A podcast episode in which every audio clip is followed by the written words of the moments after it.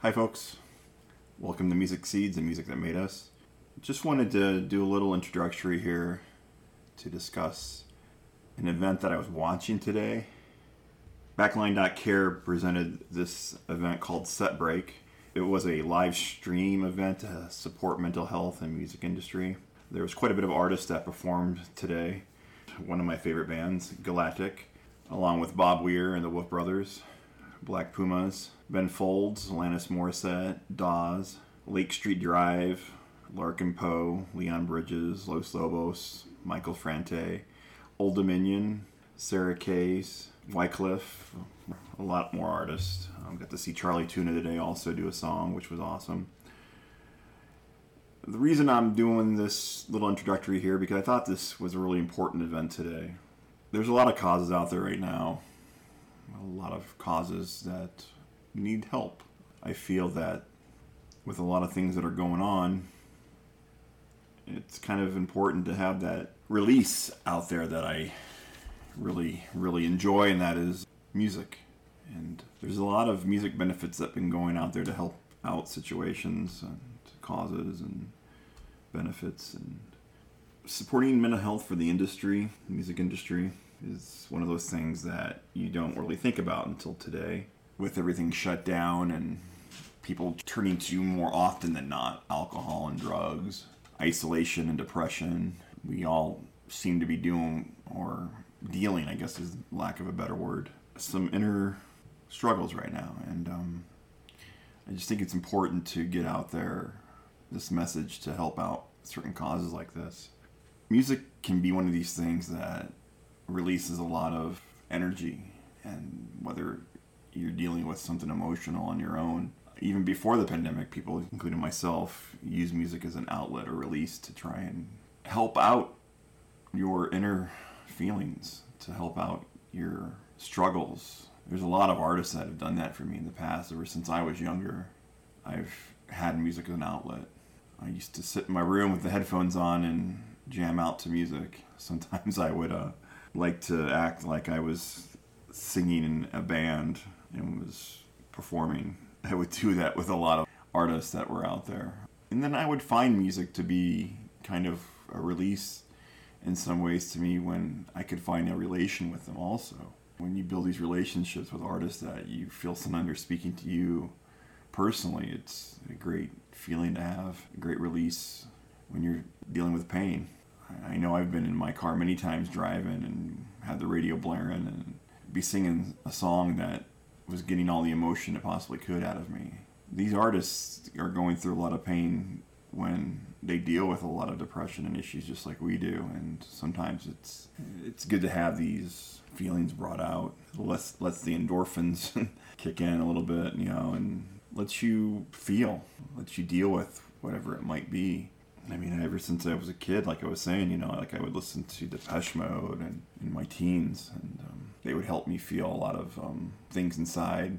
A lot of alternative artists back in the day definitely would do that for me. I discovered them when I was in my teenagers and as I got older. Trent, you know, Reznor definitely did it with uh, the Downward Spiral and Pretty Hate Machine, both those albums. I was able to get a lot of stuff out of me as far as frustration and isolation of feeling alone and it's good to get that stuff out.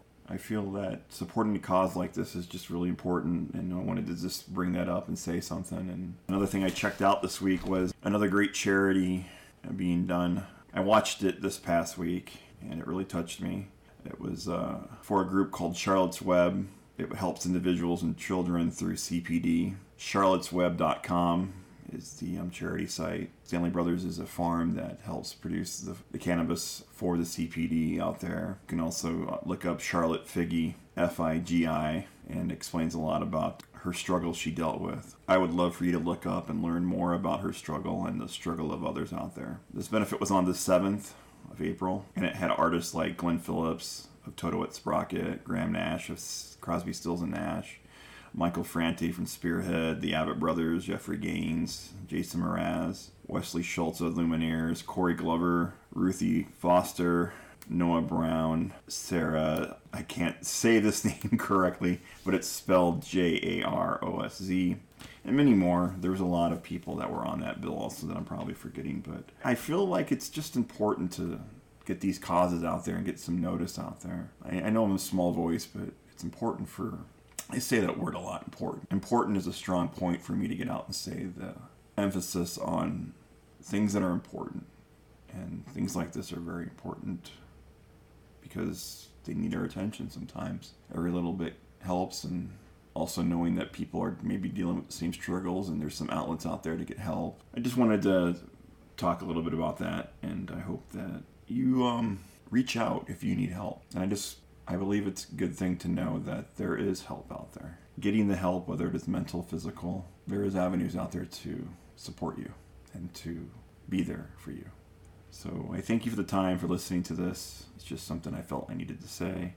And I hope you enjoy this little episode here. Jack Miller is a longtime friend of mine. We have a pretty good discussion on music. Um, I have a few more episodes coming out here in the next few weeks that we're going to dive into some music. I'm hoping to get a few individuals in here to do a little music and conversation. Please feel free to reach out to me through any of the links below in the podcast. You can also get a hold of me at that is ozomatfan87 at gmail.com. That is O Z O M A T F A N 87 at gmail.com. I would love to hear from some people out there. I'd like to know who's listening, and feel free to uh, bring up anything you want to discuss. Also, I would love to hear from anybody that listens to this that may be a musical artist and would love to do a uh, podcast episode. Please feel free to get a hold of me. Take care, folks. Hope you have a great week and um, take care of each other out there. Thank you.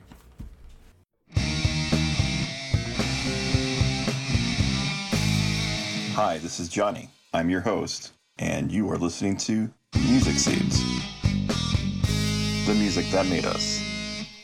Hi, uh, this is Johnny here with Music Seeds, and uh, today I have a good friend of mine that uh, I've been actually keeping in touch with, like ever since I moved back here in Illinois, and um, he's a good friend of mine, and I uh, really love conversing with him through uh, like Facebook and stuff about music. But today I get to have actually a good conversation with him about it.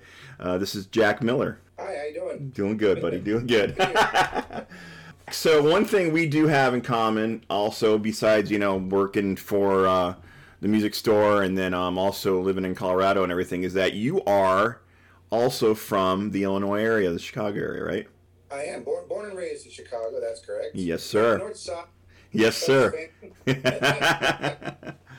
That's one thing that we always like have talked about all over the past few years and everything is definitely the Chicago Cubs, and uh, it was really great to see them finally win a World Series and during our lifetime. I, I was there. Yes, you were. To Chicago just to be there for that. Yeah, and you got a lot, a lot more balls than I do, man. I was like, I don't know if I want to go down and like deal with all that shit. I mean, part of me did, and you know, and everything, but I've been fortunate enough to see um, a few shows there at Wrigley, which has been awesome too. So that's true. Yeah, you got that. The one thing you got to do, I had not.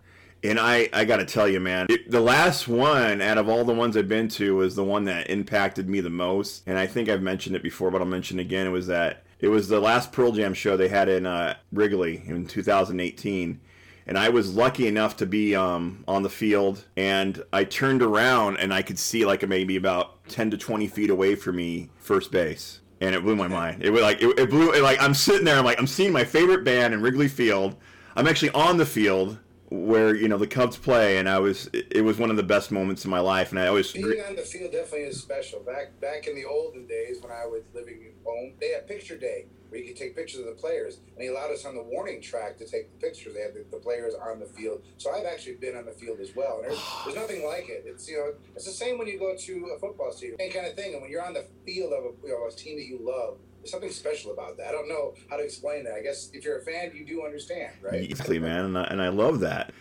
When you were growing up in Chicago, what what is like the the first kind of music that you were listening to that you remember when you were really little? Maybe something that was like in the car or at home. Way back, because I've been obviously like you, I'm a music fan for life. And the first piece of music I remember latching to was the Lonely Bull by Herb Alpert and the Tijuana Brass. Holy and that shit! Was because, and that was because of my grandmother. My grandmother was a big Herb Alpert fan, you know. And then you know my mom as well. Well, there was almost always music playing. Yeah. You know, my, my, my mom, my grandmother, they enjoyed putting on the old records, the old vinyl, you know, which I know you're a fan. um, and that's the first, I guess, the first piece of music I really related to. And then my mom listened to everything. She, you know, she was from Mo. She turned me on to a lot of Motown, The Fifth Dimension. yes. And yeah, I mean, so I mean, stuff like that. And and then my dad and my stepmom, when I moved from my mom to my dad's, they liked all the oldies but goodies. I guess you know the you know the old fifties, sixties rock and roll. That's where I grew up on that. nice. And then as I became my own person, I was a radio junkie. Pop radio, you know, that- that's what I Oh, listened to. It was oh. top forty radio. Yeah, we and we lived we lived during one of the best times, in my opinion, with pop music from the '80s. You know, I mean, we had such an eclectic taste of music from the 80s that it's just it's a mind blowing when you go back and like think about all the artists that came out in the 80s i mean with a big part of it being mtv and everything it's just amazing to think about all the bands that were popular and still are popular to this day Absolutely, yeah. I mean, that's why you have channels on like the satellite radios, like First Wave and the '80s hair metal channels and things like you know things that are dedicated to just that genre of music. It's amazing Uh-huh. that it's you know stood the test of time. And that's I mean that's that's kind of what I mean that's that's what music's all about. That's I mean it's it's a it's a slice of time. It takes you back. You hear something and it brings you to that moment. oh It yes makes you feel a special feeling. You know that's I think that's why you become an, a music fan because there's people out there who just music is is in the background, but to me and you, yes it's life. It's it's you know I have to have music every day. It fuels me. Like even this morning, Jack. I got to be honest. We used to have new music Tuesdays when we worked at the uh, the store. That Monday we would see everything come in. A lot of times we knew what was coming in, but sometimes we didn't. So like this morning, one of the, my regular routines now is I'm an Apple Music and playlist put everything underneath the new music for Friday, and I love going through and like seeing. Okay, this came out today. This came out today, and like listening to it, and and then they also have like a, another area that has like coming soon. They'll put like a couple tracks to something out that is going to be out eventually. I, I tell you, it's one of those things that brings back a lot of those memories when I worked at the store and everything. And Right. we were fortunate enough to see a lot of developing bands. And, and we're fans of bands that not many people ever really know, heard of. They tried, they put their they put their music out there. We got to hear it, and we're like, "Wow, these guys are great." And they never really you know achieved, let's say, a high level of success. But I mean, we you know in the in the you know the industry, I call it the industry, all, all of us record store managers, when we shared stuff, we'd say, "Hey, have you heard this? You heard that? Just check that out." You know, bands like Spot. I'm a huge Spot fan. I mean, you know, they only had a couple albums, but I mean, a three piece, you know, trash rock band out of, out of Texas. They were great. You're a huge Ozomatli fan. I know that. you know, Yes, and, yeah. And even though they're they're pretty big, the casual music listener doesn't know who they are. I have one of my guilty pleasures that people always give me grief about. When I used to DJ, played this album just because was the Don Johnson album. With Dweezil Zappa. well, yeah, he, he produced that album and played on it, right? And uh, yeah, the Heartbeat album. I love that album. I, you know, that's just me. You know, because music is art and it's all subjective. So I, I play and I get in my moods. I'll be driving to work or whatever, and I throw that on there, and people are like, "What the heck is that?" I- Don't play beer, Don Johnson. You just totally made me realize something that I had in my record collection that I have uh, the Bruno uh, record with Bruce Willis. You know, that's actually not a bad album either. Though He wasn't a great singer, but it, for what it was, which was basically kind of a bar blues, Yeah. bluesy kind of thing, it was good. And man, that guy can play harmonica. Definitely blow the heart. Yeah. I mean, there's there's good to be said about most music. Oh, and and that's the thing I always get into arguments with people about is that yeah, I know it's really hard as you get older. You're like, what the hell is this? Is this even music? And you know, you get in those debates and everything. And I mean, I always tell people it's every generation, man. That's Uh, true. Very it- true. I mean, it, you know, ever since the rock and roll came out, and you know, the parents were like, "It's the devil's music," you know. It's the devil? Who's the devil this week? I think it's Lil Nas, right? Right? Because I mean, you know, back in the day, it was first it was Elvis, and it was the Beatles, and it was you know. Um, I don't know who during the who was the singer songwriter. Bob Dylan was the. de- I mean, everybody. You know, every generation it was the devil. You know, then it was then during grunge it was Kurt Cobain, and you know, it's always somebody. or even Ozzy for that matter. Ozzy got so oh, much shit. And, and, well, for sure, and he's survived it all. That's why I call him the Elvis of heavy metal. Yeah. he's, he's he's withstood the test of time, and Oh. you ever watch a TV show, he's become this doting old granddad Mhm. who just happens to be the Prince of Darkness. Uh, But back to you know the different generational thing, I think that he was definitely somebody that, you know, it could have been for for money. You know, he embraced the new genre of music and doing doing that Post Malone song, which is amazing. Just a great fucking song, I, man. I think he's just open. He's he's an um, he's just like us. He's an he's audiophile. What? He's an unabashed Beatles maniac kind of guy who's loved music as well. And even he said that he's I don't think I'm all that talented. He, he knows he's lucky to have the career he's had, Mhm. and that he's but he likes music too. So if someone comes to him and says, "Hey, you want to sing on my song?" If he's a fan of that guy or, or that genre of music, he's like, "Sure, I'll you know like look at Lita, what he did for Lita Ford." Yeah, that's a great fucking That- song too. track- Not that Lita's not talented on, on her own right, but I mean, sometimes you get two, you know, people like that together, and it takes to another level. you Yeah. You maybe as I'm thinking here about Lita Ford, you know, being with the Runaways and everything like. Somebody else I've been fortunate enough to see. I don't know if you have is uh, Joan Jett. Twice. Lily, it's like Lily's first like official concert. My daughter Lily. Um, that's like one of I think it was her first official concert because she had been at shows like in a car carrier that we brought her to, you know, things like that. But the first one she could actually attend and enjoy. It was at the um, Taste of Colorado, you know, Yeah. and she, she put on a fantastic show as she, as she always does. And uh, the funny thing was, as she's leaving the stage later on, as we're in the crowd, we can see her in her little van. We were as close as I am to you, technically. Here, right? she was right there, and I, and I yelled, "I'm like, you know, hey, thanks, Joan!" And she looked up and she gave us a wave. So that was so Lily really was like, "Oh, my god!" You know, the that was so great. You took Lily to th- those shows. That's Oh yeah, Lily. Lily saw Big Bad Voodoo Daddy when she was a baby as well.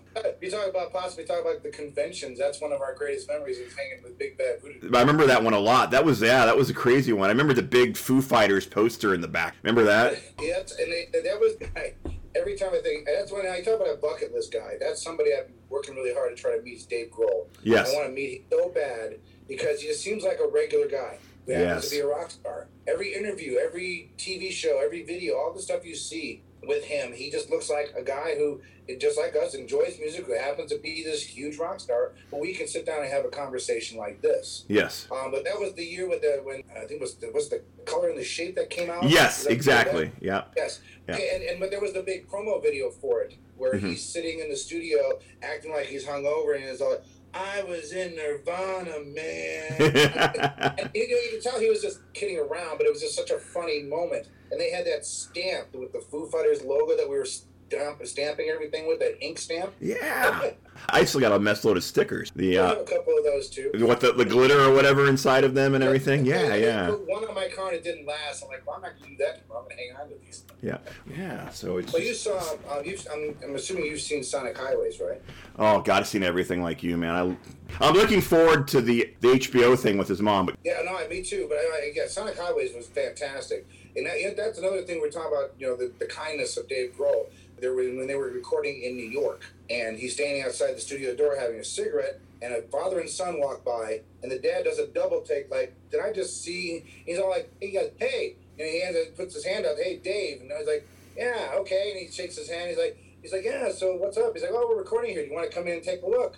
Just takes these random father and son into the studio to show them around and go, you know, hey, this is what we're doing because the guy wasn't sure he saw, you know, who he saw, and he did. He went out of his way to say, yes, I'm Dave Grohl. Hi, nice to meet you. Come look at what I'm doing. I'm like, come on, who does that? No, no, no rock star does that. Yeah. it's nice to see someone who appreciates their fans. hmm And and, and well, and to circle back, we talk about Ozzy. That's another person who every chance he gets talks about how with, without the fan they would be nothing. He would be nothing. Mhm. And it's so rare nowadays to some of these newer artists. I don't think appreciate the fact that these people spend their money, come to the concerts, buy the merchandise, buy the records, or the downloads nowadays. And you know, so I, unfortunately, I don't think a lot of these stars nowadays or these people who are successful understand that, especially nowadays, the money is tight during the pandemic. People still buy music. My daughter and I are huge Twenty One Pilots fans. Speaking of new, So are, yeah, so are my nieces. Go ahead.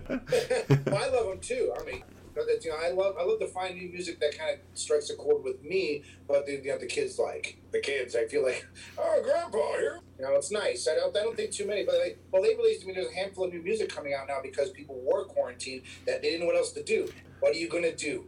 Make music. You know, people putting out new music for that. Yeah. That's you know because it's not they have nothing else to do, but also they know their fans are gonna want you know they want to hear what they're doing. They Yeah. want new music too. It's- Level of concern. That's the name of the song. Yeah, the level of concern by Twenty One Pilots. Yes. Basically, that's directly about the pandemic and stuff because that's you know everybody, everybody you go, it's like levels. Everything's about levels and mask and you know they can't you know, can't do this, can't do that. Mhm. And that was uh, the song was kind of based on that whole feeling of level of concern. And the, the discussion is about him and his relationship with his significant other. Mm-hmm. We are a level of concern of what, where we stand right now because of everything that's going on. Yeah. know? Tying it back to what you just said, and Dave Grohl, and he's mentioned about times that he's um, hung out with like Taylor Swift, with Paul McCartney and Taylor Swift and Dave Grohl all in the same room.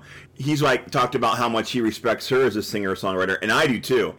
And that was what I was just going to say is that she just made these last two albums under the pandemic. I Like I was a fan of her music before, but those last two albums, like just holy shit, dude! I'm like, this this Really is a level. oh my gosh. I have not heard the whole things. I've heard snippets here and there. Um, I, I, as well as a Taylor Swift fan, I appreciate the fact that she was so talented at a young age.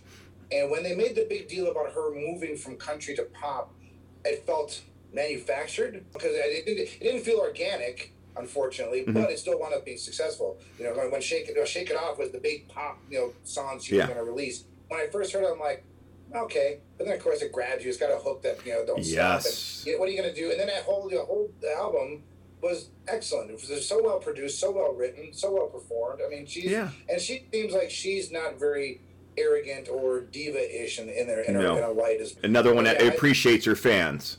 right.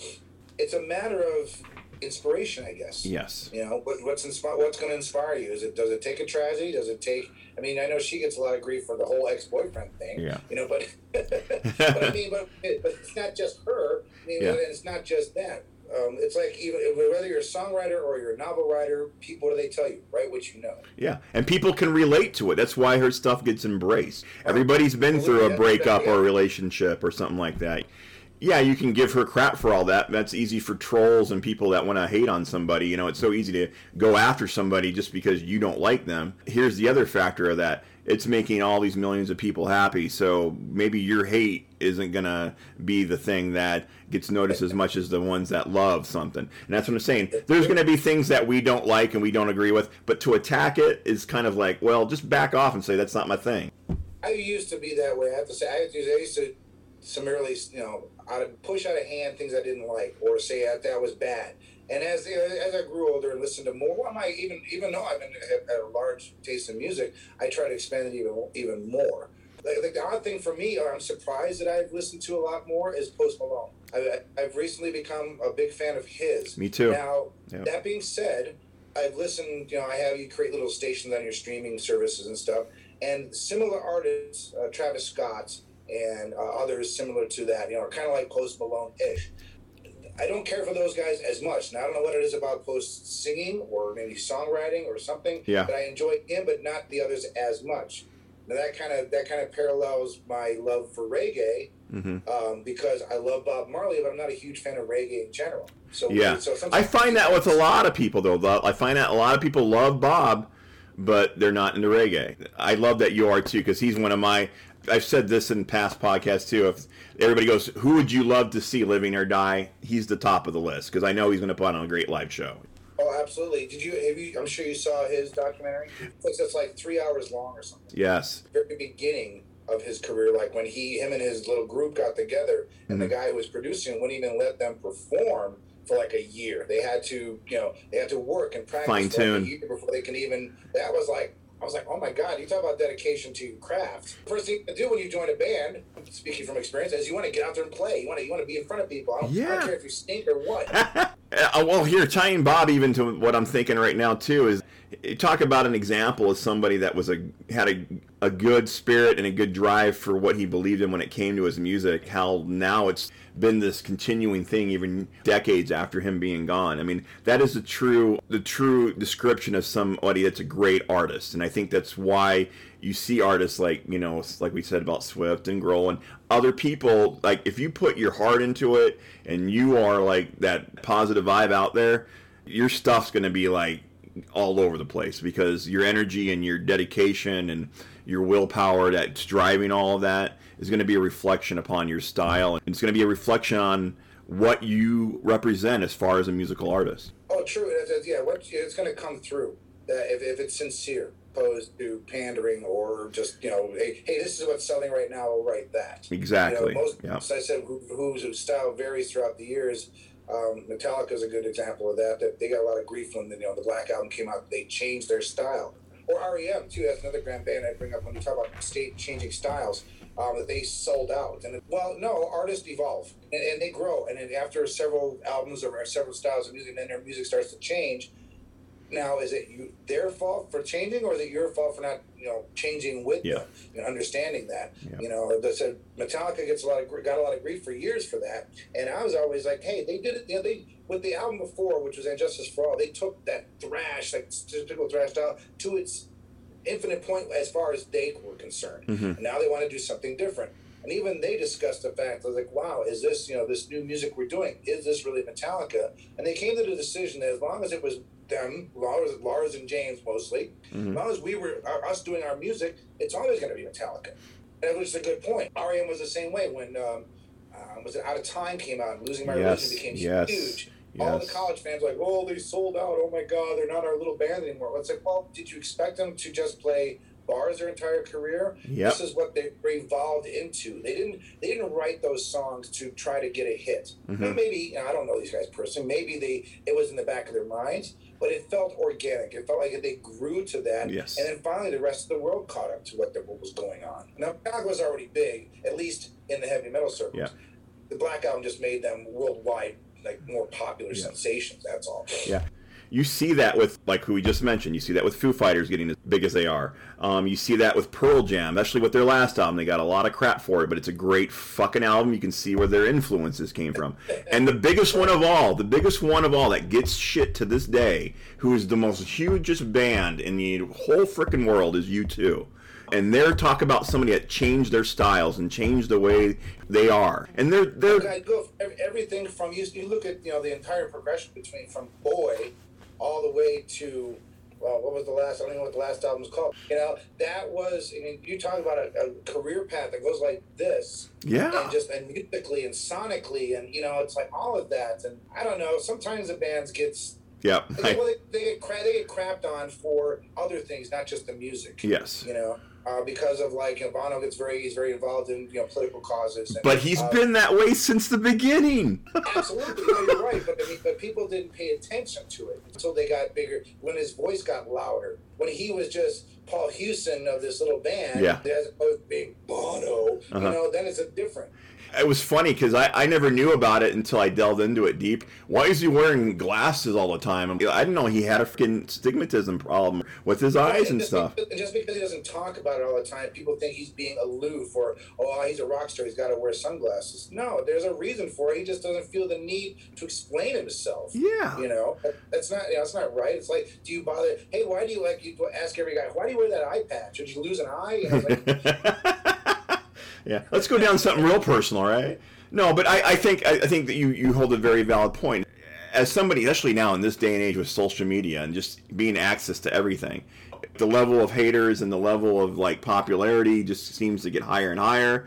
It's so easy to like just have snippets of attack or snippets of what you want. And I love that these bands can they can overcome these you know obstacles and still maintain the popularity and still re- maintain the music. Because I I've been I've watched a couple of those videos that YouTube dropped on YouTube catalog of music and it blows my mind the level of performance stature they're still at to perform these songs and to like give it their all every night. Oh yeah, that, I've seen U2 twice. Uh, both in large stadium settings. I mean, unfortunately, I wish I would have been. You know, being a fan, I wish I was able to see them in, in this like the smaller settings. But even in the large settings, it's uh, you feel connected to the band. You know, some bands lose something when the larger they get when they get these, you know, these big arenas and things like that. Yeah. Um, but the, the U2 did not. Both times we saw them, they were fantastic. a plus level I mean, performances the connection. It was like I don't, I don't know how to explain that. I mean, luckily we had one time we had really good seats where they. I'm sure you've seen some of their stage setups where they have the satellite stage where the lead, you know, the small stage from the Yes. and they played there quite a bit. We were like two rows from that, So, so you're looking, you're looking, looking into his eyes. You can see, here's what he does. I mean, that's the thing. You, know, you can go up there and you can go through the motions, or you can actually perform. Yeah. You Did- know, there's a yeah. difference. Did you get lost in Bono's eyes, Jack? Um, I did not. Shailene, was, Shailene tried to touch him. Shailene is my wife. For those, it was it was funny because you know he's reaching out to the crowd. Yeah. She stands on the backs of the seats and is reaching out for him. So my me and her best best friend have to hold her from falling into the crowd trying to touch Bono. That's awesome, dude. I love that. Made her made her moment though, didn't it? She's got that to remember forever. Hey, we're talking about it, right? Yeah, exactly. There you go. Yeah, yeah. We're, we're gonna go back again to like when you were like a teenager. You know, so you're a teenager, and what was what was in your collection of music when you were a teenager? Well, I said I was, I was still a pop kind of. I was a pop guy until I hit high school. Really, that's that Mhm. was the big turning point. Uh, I met my friend. Uh, I'll show, throw a little shout out to him. His name is Tim Knight.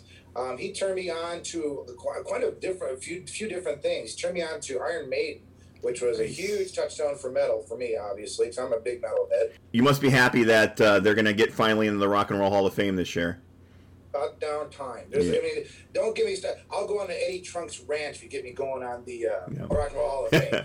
he turned me on to it was a big uh, Maiden was a big touchstone for metal to me because I was different. It was you know that that that British heavy metal kind of thing. It was a and then the cover art. You know. Um, Oh yes, with Eddie.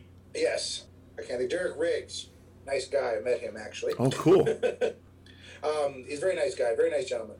But that was that, and he turned me on also to um, early Rainbow, you know, and uh, also he, he he fosters my love of progressive rock, which is my other love. I mean, gun to my head, if someone says, "What's your favorite music?" I'd have to say heavy metal and progressive rock. Mhm. Those two, I can live and die by those two musics. And not that I don't like everything, but that's what I come back to all the time. Yeah. And as he turned me on to that, turned me on to uh, UK. There's a band called UK.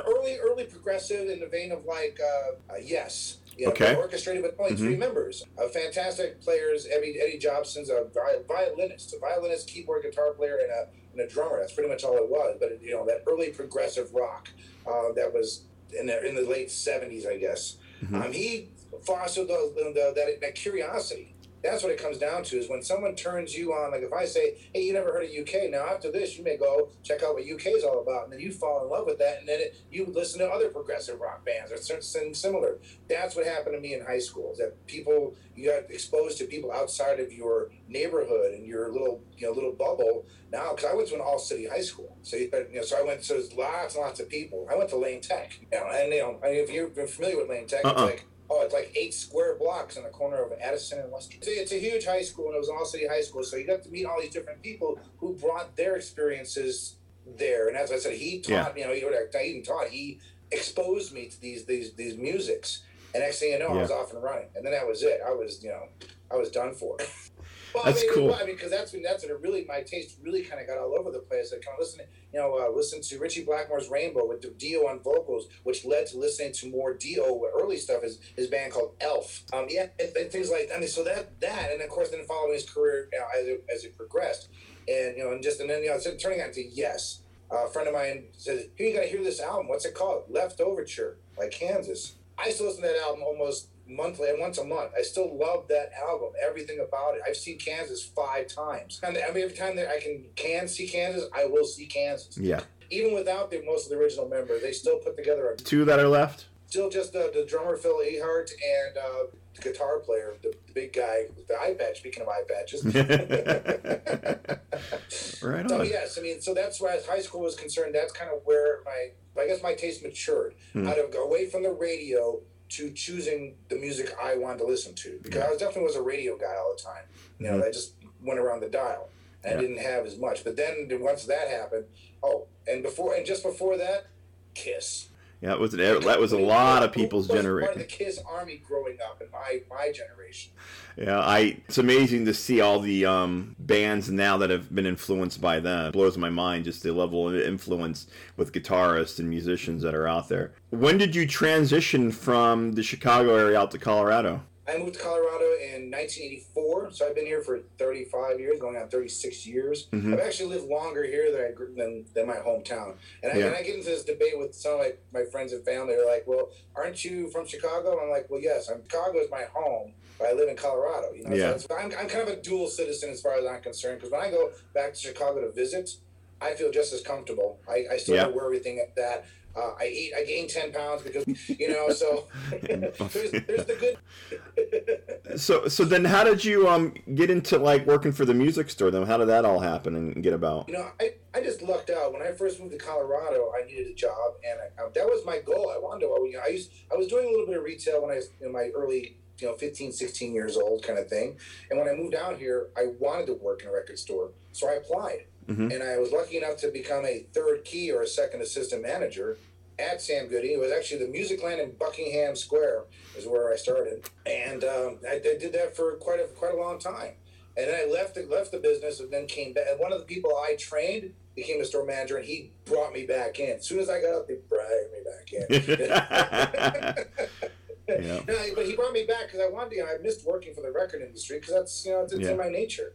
Yeah. And then I was there. God, I was with Sam Goody for almost 20 years, I'd say. I mean, I mean, I worked retail for close to 30 years total, but I mean, yeah. most of that time was spent in the record industry, which was great because I worked there. I wouldn't have met people like you, and my wife worked there. I didn't mm-hmm. meet her through Sam Goody, but she also spent quite a bit of time working for the retail record industry, and she also yeah. had time working for Sony Music with our, with our friend Sanja Jones. You know? Yep going into all of that, you know, we're going to dive into this is that we were very fortunate to live during a time in music that was huge, like gigantic.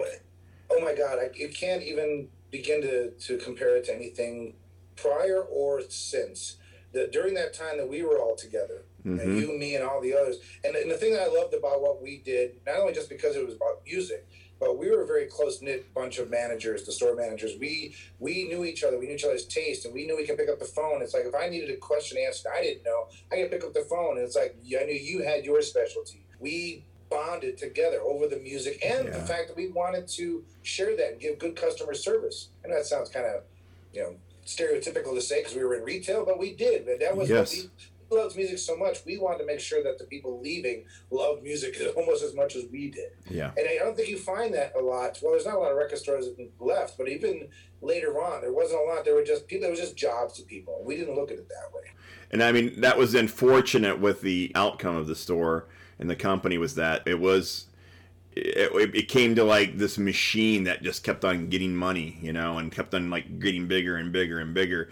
And then when the transition happened from hardline copy to digital, it was one of those reality checks that unfortunately our company didn't embrace. Um, it was, it's unfortunate, and you can say that about a lot of mediums because uh, look at uh, photography, same thing. Yes. As as times and things change, you either embrace and go with the flow and try to maintain your profitability in, within the new genre, or you hold on so tight to what you know that it cost you everything. And that's kind of what happened with the record industry. Yeah. They held on instead of embracing streaming and you know Apple Music and all the things that, that came along.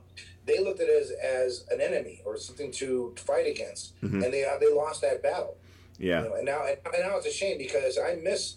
I mean, I still go into this, this, this small independent record stores because it's yeah. fun to, you know, and I know you do as well. Yeah. um, but we share that because I can spend two hours just just thumbing through what's in there because I missed that and I enjoyed that. But I mean, it's just the the companies and everything uh, uh, by themselves did that or did that to themselves.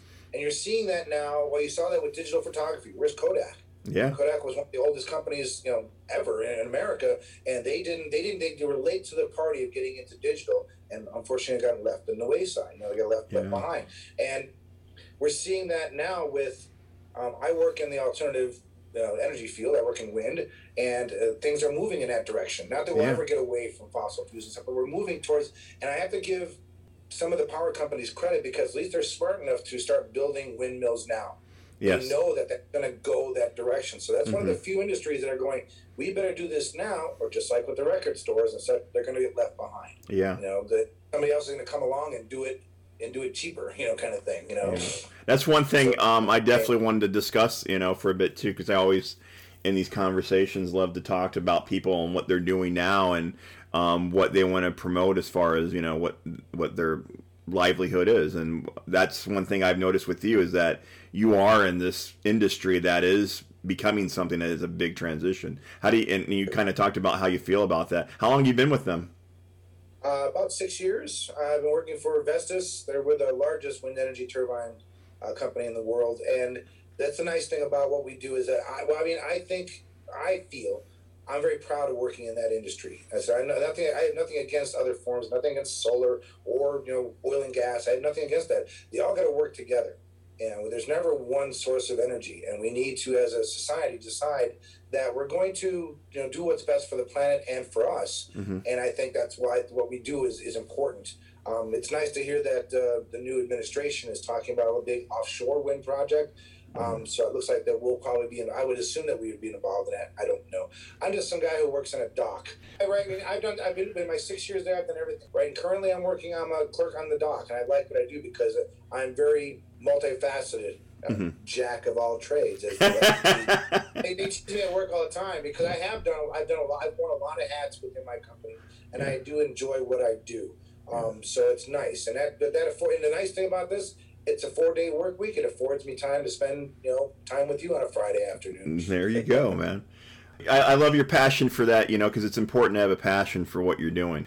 You know, if you like your job, you don't have to love your job because there's no. very few people. There's very few people in the world who get to do what they love for a living. Yeah. Right. We all yeah. can't be rock stars and doctors and lawyers. You know, you have to find something that you enjoy, mm-hmm. and as long as you like what you do for a living, yeah. life is easier. I mean, you don't have to you don't have to love it, but if it's hard to get up in the morning to do a job you hate, mm-hmm. life is so much tougher. You know, yeah. that, that's that's only that's my little nugget of wisdom I can share with people. Is just find a job at least you enjoy enough that yes. you don't mind getting out of bed. To, it is very very important to do that. And speaking of things you like, I know at one time you were uh, in a band. That was something that you really liked. You, are you still doing anything with that, or was it just that back then? I, been in several bands over the years. Even my back in Chicago days, I was in a couple bands in Chicago, and then when I came to Colorado, I finally was able to find a good, good group of guys that we you know hung together for a few years.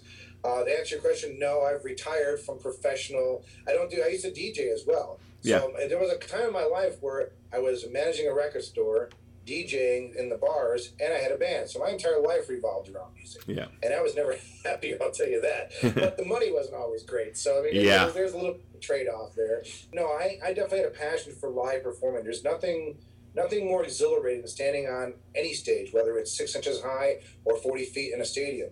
Uh, there's something about that give and take with an audience. Yeah. Um, that that's enjoyable. That, that, that yeah. you know, it's electric. It's electric. I guess that's the best way to you feel that. Yes. You know, and and I and I'm not. I would never claim to be a musician. I was always the singer, the front man. That was my fun. I I enjoyed that banter and that you know the you know playing with the crowd and, and performing. You know the guys around me. They were the true guys. They were the musicians. They're, mm-hmm. they're the ones who put it up, put it down. I just played music. I always laid my vocals on top of what those, these guys were doing. Yeah, I was lucky uh, to work with some very talented people. Yeah, and one of those experiences that I remember that got you to meet one of the best guitar legends ever, and that was. I thought you were going to say Steve Vai for a second. I met him twice. Yeah, yeah. he's a super nice guy, and he's the goofiest guy you'll ever see. He's like seven feet tall. The guy's like a tree he goes to shake your hand and you lose your hand and it, he's all be hey how you doing I'm Steve nice to meet you he's like the goofiest guy but when he's on stage you watch him you are just in amazement you know the, the, the pure talent you talk we were talking about Dweezil Zappa, little there's, another Zappa protege right there with yeah. uh, Steve Vai. Steve, uh, I, I always remember like, the first time I remember seeing him was in Crossroads. Yeah, with uh, yeah. well with Ralph Macchio. That movie, you know, is it like an Oscar winning movie? No, but is it one of these movies that will like when you see it on, you'll probably like, I'm gonna check this. It's it's a it's a fun little movie. It's you know it's not like you said it's not you know, Oscar caliber, but it's a fun movie to enjoy. Uh, all the performances are good, and then the, the guitar battle at the end is classic. Yes, exactly. Little, little, bit, little tidbit there that Steve Vai actually played both guitar parts in that uh, battle. Yeah, and then but, that's, a, but that's a class. You, all, all you gotta do is YouTube that guitar battle. It's worth watching just because it's such a it's a fun little thing. Uh huh. It's great that we can do that. You just jump on YouTube and watch it. And then he went on to obviously work with Diamond Dave. I mean, he had he had his solo he had his solo albums out, but then he worked on with Diamond Dave. Yes, well, yeah, he did. Um, uh, Eat 'Em and Smile and Skyscraper, I believe. I think he put in a couple solo albums and had a band project for a while. My my resident Steve Vai expert is my friend Susie, Susie Hymas. she is a Vai fanatic, so if I have any Vai questions, she's the one to talk to. And he went back to solo stuff. In fact, um, I don't know, recently there's been a lot of ballyhoo about his last, his most recent song here. He did the whole song with just his left hand Wow. video out there watching him do this thing, and it's a good song. And just to watch him, the dexterity just in his one hand to play without you know without picking, just you know, I mean, it just a it's a it's a great. All you can do is go Steve Vai, and it's it's like Yeah. the most recent thing put out there. Yeah. social media. One of those guys that doesn't get the props that he should. Just an artist who's who's talented, but not necessarily popular. Because there's, there's there, we were talking about we touched on it earlier. There's a difference between being good and being popular. You Yes. know, just because it's popular doesn't make it good. Yeah.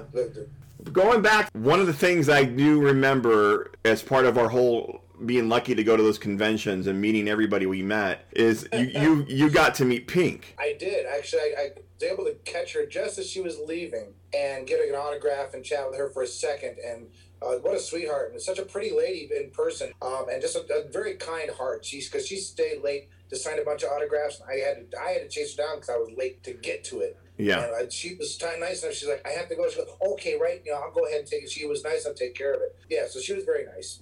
That and I always loved the fact that we saw Britney Spears before she got It blows my mind that we never knew that girl was going to be as huge as she was. She, you know, to be a gigantic name brand, you know, I mean, now she's like, you know, a Beyonce or a Madonna or a Cher. It's like Britney. You know who Britney is. You know, you don't you don't exactly. to. She's yeah. She's joined the uh, the group of one name artists. And I know that she's gotten some attention now for this documentary. Um, I've always been on the say or the uh, Britney team too. The team Britney getting her dad away from the conservatorship. I mean, there comes a time when you have to stand on your own. And granted, I know she went through some trials and tribulations. You know, who wouldn't, given her her crazy life? Us normal people, they can't understand what they, what their life is, what those people's lives are like. Yes. And but when she shaved her head and get all silly and everything, and people thought for sure she was gonna you know do something drastic, more drastic, you know, it, it, hey, you gotta, you gotta, sometimes you got to give these people a break. Yes. Now, I'm not a huge fan of his. Speaking of artists like that, but just look at Justin Bieber. Yeah. That poor kid was a star from the time he was like 12,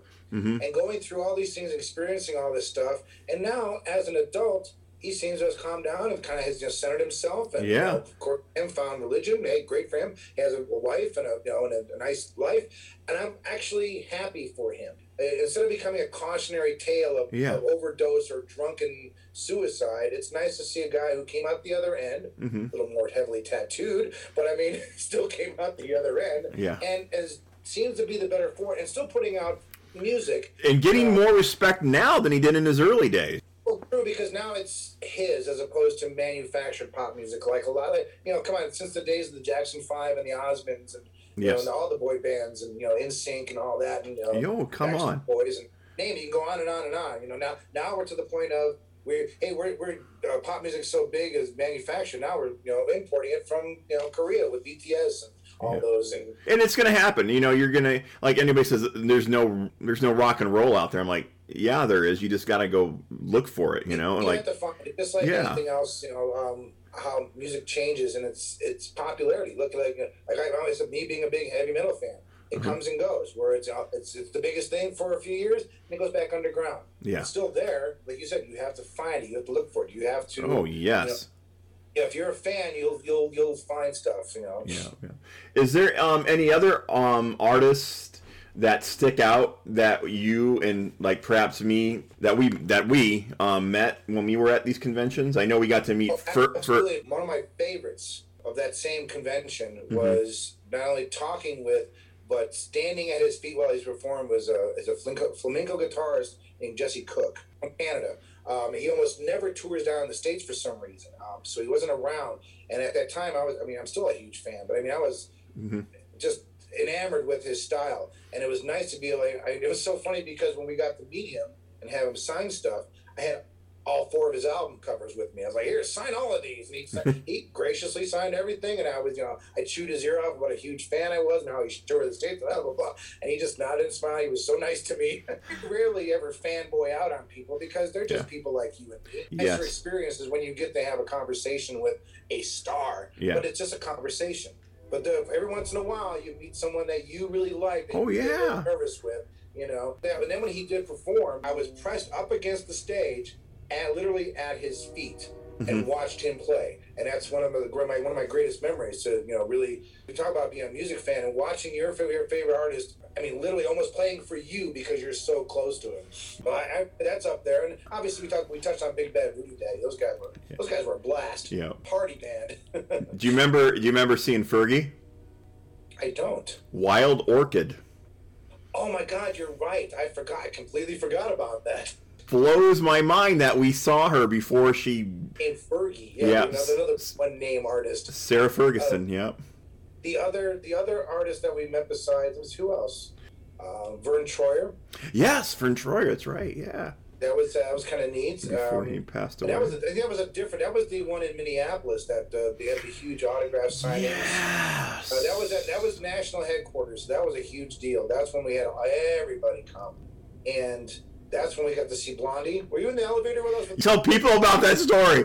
I was next to freaking Deborah Harry. You know, I'm like, it blows my mind. So bad for she because she didn't want to be noticed. Yeah. Because she had her head down the whole time. She she was trying to melt into that. It was a cool experience for us because we could that we could tell that story. Yeah. But I always felt so bad for her because at the same time we were all respectful. No one bothered. No one called Exactly. her out. We just we said, hey, there's Deborah Harry. Okay, all right. We just kind of let it go. And, And- she got you know we we did our thing. But after as soon as we got out of the elevator, like, oh my Oh my God! Yeah, we're like, I mean, that to me is one of my favorite experiences ever because you know, I mean, obviously she's a legend. You know, I mean, the whole Blondie CBGB area and all that. You know, and picture hanging on my wall near my bathroom, now, ironically enough, um, of the front facade of CBGB. nice. Yeah, Jer- Jer- Jeremy brought that back from New York for me, and it hangs and it hangs right above uh, canvas of Sergeant Pepper's album cover. So it's kind of a Yeah. this great little music thing happening near my bathroom. Nothing wrong with that, brother. Nothing wrong with that at all. Hey, you ever, got- you ever been to the Rock and Roll Hall of Fame? You've actually Twice. Yeah. Yeah. I've been, I've been the one time, and my, one of my favorite things is that if you go to the men's room at the Rock and Roll Hall of Fame, when you walk out, there's the topless photo of Janis Joplin. I don't think I. I don't know if I ever went in there. but that no, that place that place is like a whole day thing when you go there, man. It's like We, we well, Shirley and I went years ago. We went, and yeah, there's there's plenty of stuff. I, mean, I guess I it was different from what I expected, but I still have lots of good memories of what I saw and the things I learned there. yeah, yeah. They just announced the other day that Red Rocks is going to be open this year. Only 2,500 people. That's significantly lower than the 9,500 when it's a packed house. You know, at least it's something. And I, you know, because I miss live music like we all do. Um, Yeah. But I'm looking forward to more concert experiences with my daughter because now that my daughter is older, um, you know, Lily's Yeah. she's 15 now. Yeah, and she she and, and she has her own taste in music. She doesn't just listen to what mom and dad listens to. She likes some of mom's. She likes more of dad's. She's more on my side of music, but she likes all the music, and then she has stuff that she found has found on her own, which I find amazing. And Yeah. she turns me on to stuff, which I think is great. So I'm looking forward to more live music experience with her, though. To you know, enjoy those concerts. And Oh you know, yeah. there's nothing like that. we were we, we, we were fortunate enough to get tickets to shows that had great seats and then sometimes we were able to meet people was there anybody that stood out from that time period to actually get, get to see live and maybe possibly meet Yeah, well, yeah, there's several. I mean, we were lucky enough working in the you know the record stores and, and meeting and meeting the reps, the, the label reps and such, that we fostered good relationships. So we were, you know, that, that's where that came in. I mean, there were there were times during the concert season we'd see 15, 20 shows and not pay for one. Unbelievable. Those- so lucky You know, and yeah, so I mean, we and not only do like you said, not only do we get to go to these shows and usually have good seats, we got to meet and hang out with these artists a lot of times just because. Yeah, that was you know talk about a special time. I think two really come to mind. One was meeting To- Tony Bennett because the man's a man's a living legend. Meeting and shaking his hand and getting to chat with him for a few minutes was amazing. It's still one of my favorite memories. And also, after I was done, I stood back and watched him work because he had a whole line of people that he was signing autographs and chatting with. And he was so nice, so personable, and took the time to really spend a quality minute or two with these people. You know, and it wasn't just the old, you know, hi, what's your name? Oh, okay, thanks. Hey, thanks for coming. And moving on. He would, hi, did you enjoy the show? And you know, ask different questions. And he, a consummate professional. And if anybody, not, not that anybody has the right to blow off or marginalized fans and people who like them. But I mean, anybody right, who might have the be allowed to is someone like him, like a Sinatra or a Bennett, mm-hmm. those, those, huge people who paid their dues. He could have not signed autographs at all and yeah. talked to people, but he did, and that, that's you know. But see, he showed what a professional is like, and is it taking the time and really making that moment special for me and for everybody else in that line. Yeah. So that you know that's that's huge. That and I got to hang out with Korn when they were just starting out. Like man, that was they, they was on their first album. They were small venue. They actually were opening um, for KMFDM. And after the shows and after the show, we got to hang out, and it was funny. We yeah, we were yeah we were remarking. Yeah, they were they were on the label. We, we knew the label went very well, and we were and we were remarking. It was kind of funny. We're all standing in a circle, and it was me and Munky and Head and this DJ from a local radio station, I think somebody else. And we had every single part, every single facet of the music industry right there in that circle. We had the people who made the music, we had the people who sold the music, we had the people who played the music on the radio, all standing around in this circle of BSing, just you know, talking about different things. When you meet these people, sometimes you don't actually even talk about music you talk other things. Spent a half an hour talking with Zakk Wylde about video games. That was with Pride and Glory. That was pre, you know, pre Black Label. You talk about the different different experiences we've had over the years. There's some that just it's so amazing. I mean, just to, to look back now and appre- really appreciate that time, being able to do those things. Now I kind of placate myself with the pop culture cons. Now I do though to meet to meet people, I have to go to the cons and spend a little money. No, you've been to a lot of them, and you I've followed you on that. You get to go with Lily. Lily dresses up and everything. Yeah, she's she's a cosplayer. I just like to attend. But no. it's just fun to look back on these things, and you know, those are memories, and it's nice that a large portion not everybody's nice. Not everybody is as gracious as you'd hope, but most people are. You, I'm sure you've met a lot of people as well. Mm-hmm. And you, I think hopefully you agree that a large percentage of the people you've met are good people. They are yes, nice. They yes. do treat their fans well. Occasionally you get the, hey, what's your name? Okay. Or if they even ask your name, they sign a thing and you get pushed aside kind of thing. Yeah. But it's very yeah. rare. I have to say, you know, most people in the industry are very nice. Yeah. Uh, we got to live during um, one of one of the greatest moments I think popular music. You know, that's the reason why I created this whole podcast is because I, I fueled you know when I was younger the my love of music, and then as I you know got older, and then to get a job like you in the industry, and just to be able to have all of those experiences and all the different situations and and make all these friends and have these relationships years from now is yes. it's a great thing to have, man. I mean, like like we said, I mean it's it's easily been you know with us 25 years or more you know i mean to, to oh easily yeah more yeah, than that probably yeah. and, and it's fun because and i still have connections to the music industry uh, my cousin he's like a second cousin i'm not really close i don't want to you know make it sound like oh my he's family he's the guitar player for a heavy metal band out of arizona called sacred reich While wiley arnett the guitar player he's my cousin mm-hmm. um, and I love those guys. I'm, I'm a fan of the band anyway, but I yeah, have yeah. that connection. And there's another band out there. Their current, the, new, the newest band is called The Skull. Um, mm-hmm. Doom metal out of Chicago. Uh, actually uh, created out of the remnants of a, a, seminal band out of Chicago named Trouble.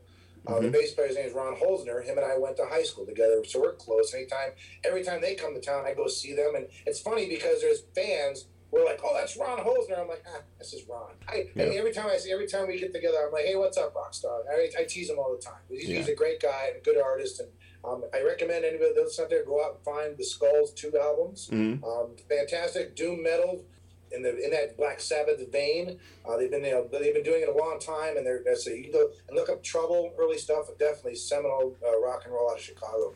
Awesome. Okay, well, now we're going to get into something. Uh I like doing with everybody here. It's been a few podcasts where I've been able to kind of like see, but you're definitely one of these guys that probably a mess load of stuff that you can say. Uh, do you have a favorite song? No, I have song. I have favorite songs. I mean, I, I think every probably every album I own yeah. has a favorite song. Can you name like uh, maybe? Well, that's going to be a hard one too. Then a couple favorite albums of yours. So maybe something that wouldn't be in somebody's normal like best of albums. Like name a couple albums that you think that people should check out that throughout your lifetime have been like some of the best albums? There's certain albums that yeah I, I come back to and I play quite often. I love I love uh, one of my I call them desert island albums actually. Okay. Uh, one of those is uh, the Fixx Reach the Beach. Mm-hmm. Great album. Yeah, the Fixx Reach the Beach album. That's when that had one thing leads to another and Saved yeah. by Zero. It had, had the hits on it, but that entire album, every song on there is excellent. Um, that's up there. Uh, Songs for the Deaf Um, definitely, I love that album. Uh, talk about going back to a Dave Grohl moment. He makes that album. That's from uh, Queens of the Stone Age. Yep, yep, yes. Oh, I know that. I have that. Yeah. That's now. I, I go back to that album every every few weeks. I play or every month or so. I play that album. Spots album. Um, I love that. That's a good. That's a good album to check into. Yeah, I, I probably have a list. Uh, well, uh, and a seminal album from me growing Yeah. up, and I still listen to the band UFO. Their their live Mhm. album, "Strangers in the Night." Uh, an, an, an, an unparalleled live '70s slice of time album happened to be recorded in Chicago, which is ironic. uh, but it it's, but it, but it sounds good, and the performance is fantastic. Michael Schenker is unbelievable on that album. Phil Yes. Mogg's vocals are right on point. I mean, it's just one of those great live albums. So if you're a fan of that band and you've never heard that, I highly recommend listening to that. What was uh, you and Shaylene's uh, wedding song? Uh, Love Will Build a Bridge by the Judds. Or Love Can Build a Bridge by the Judds. Played with different ones. She's a huge Duranie. Um, Mhm. So we talked about maybe using Save a Prayer. That, that was almost on there. You, I don't think we met yet when Shailene and I got married, right? Were we, were, were we friends yet? Um, I don't think so. I know I, she she was the first manager I worked for when I moved to Colorado. We worked at Musicland Okay. together. I'm not sure when was your marriage. Was it after the store shut down or before? Well, I Yeah. have 1994, um, and the reason I bring that up is because even though uh, you're coming up, we're coming up on 27 years married. Um, people to this day talk about our wedding, partially because we had great music. We had a good DJ, and he, we were told to play a good variety. I mean, come on, we played a hobo, humping, Slobo. By Whale? Yes, we we played that at our wedding reception. Awesome. And so we had stuff like that. We, we played everything, all the standard, the hokey pokey, but then we played, you know, Whale. And then we played um, the very last song. We happened to get married on a Friday. The very last song was The Cure, Friday I'm in Love. You know, so that just shows the, the touch of our DJ who, who knew what he was doing. But people still talk about our wedding, how much fun they had. Open bar helps, by the way. oh, you're just not getting a wedding. You're getting a concert. and, you know, being a DJ and a music fan, when I go to other weddings, I was like, I was always very hypercritical of other DJs because when I DJ'd, I always had a meeting with the people intended to find out what they wanted, what they liked, and you know, even if I played the gamut when I did weddings, I played tones on tails for a couple different weddings because they wanted. Oh, Kottonmouth Kings, that was one of the craziest ones I ever got a request for. you know, playing at a wedding, you know, it's like, Yeah. but if that's what you know, you want to make the people happy because like we talk about music makes you happy. Hey, it's your wedding day. You want to play what you want. Well, it's funny that you say this. I got this story, and I'm, you know, if my brother uh, ever listens to this, he says he doesn't listen to podcasts. um, I'm going to get him right now. Is that at my sister's wedding? I still have this photo like tucked away. It's a, a hilarious photo too. Is that at my sister's wedding? He had the DJ uh, play "Rollin" by Limp Bizkit. And like, Bizkit, yeah. yeah. and him and his buddies are all doing like the hands things and everything, and like just you know, and and I, I have this photo of him going like, get up, get down, you know, and just it's oh god, it's weddings are great. Weddings are such a great time. Oh, sure, because it's it's a happy occasion. You know, you're doing a little drinking, so your your guard is down. You get talked into going on the dance floor. So what are you gonna do? I mean, you got to do something. So yeah, it's What was your first concert? Ted Nugent, uh, Weekend Warriors tour, What year was that? At at the Aragon Ballroom in Chicago. I don't even know if it still exists anymore. Yeah, it Um, does. but I, I still see stuff get posted for that. Yeah. we used to call it the Brawl Room because that was this is pre um, Who in Cleveland, um, so there was allowed um, a general admission was still allowed.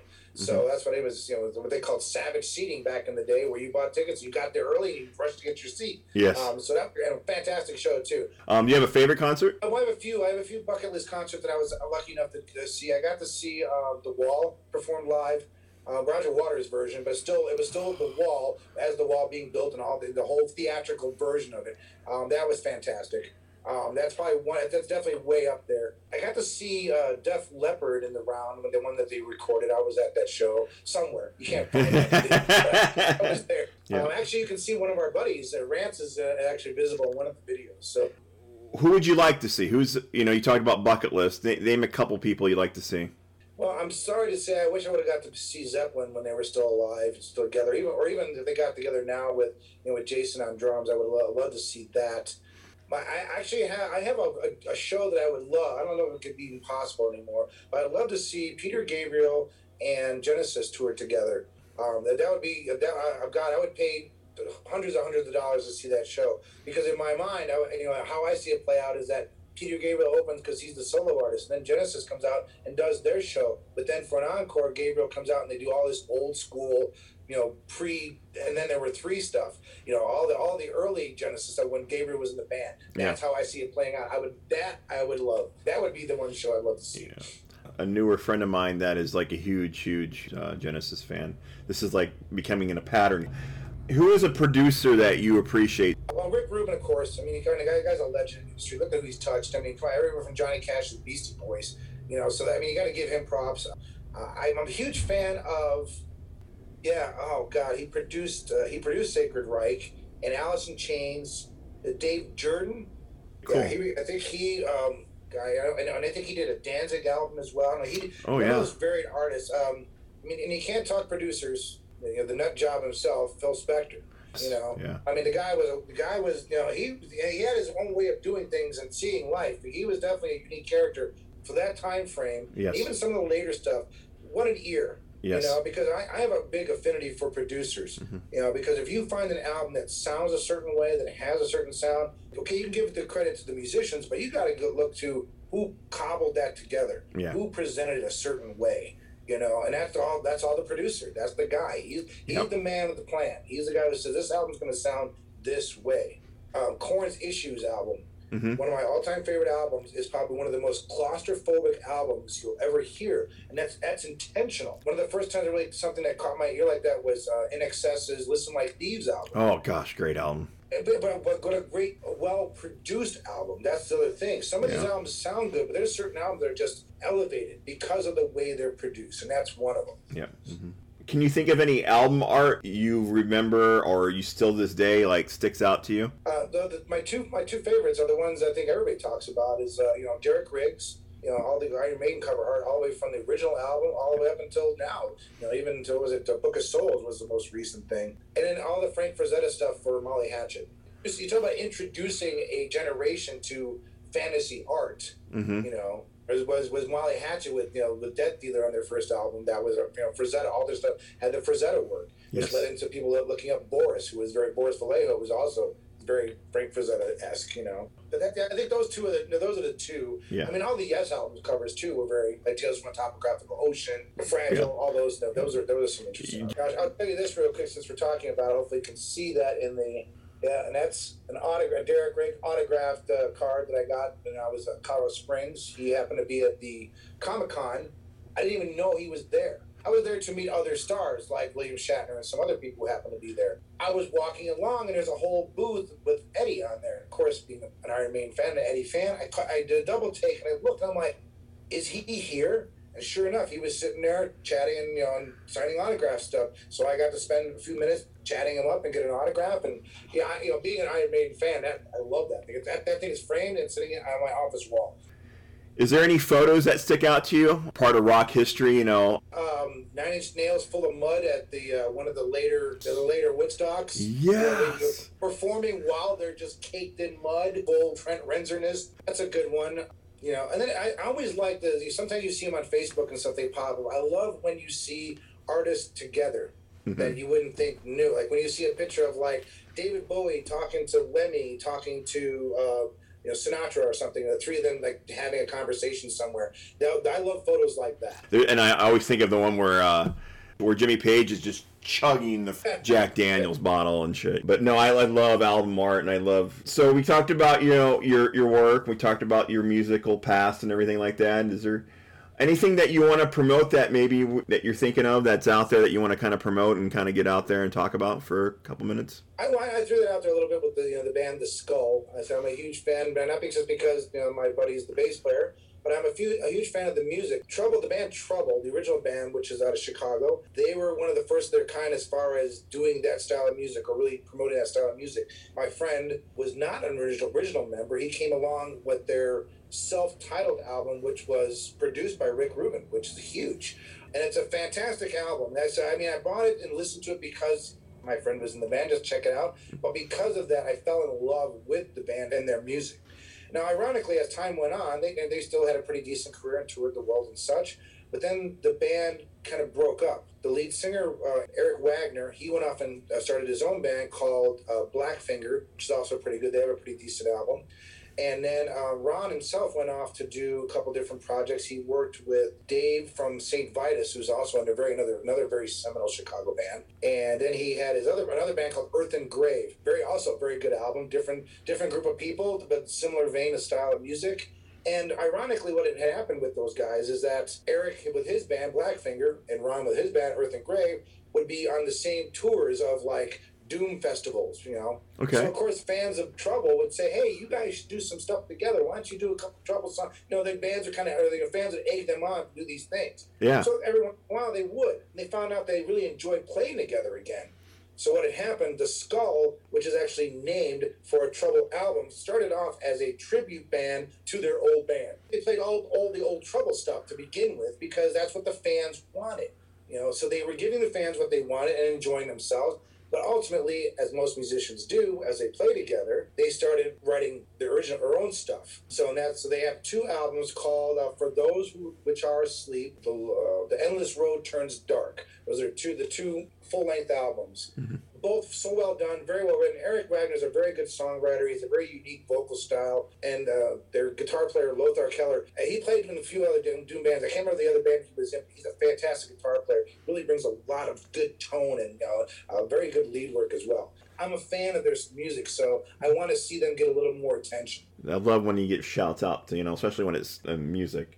Well, I wanted to thank you, uh, Jack, for doing this today, man. This this is, I, I think, yeah, I, I think, I'm looking forward to it. yeah. Um, I've been talking with Jack Miller, and um, you've been listening to Music Seeds, and I really appreciate uh, you stepping in here and having a great conversation with me, Mr. Miller. And uh, hope hey, to do. having me. I appreciate your time. It's just fun. It's always fun to talk music. Yeah, and I hope to. I hope we get to do this again. It'd be a great thing to do. Uh, I, I want to say any time, but yeah, let's schedule it. all right, all right.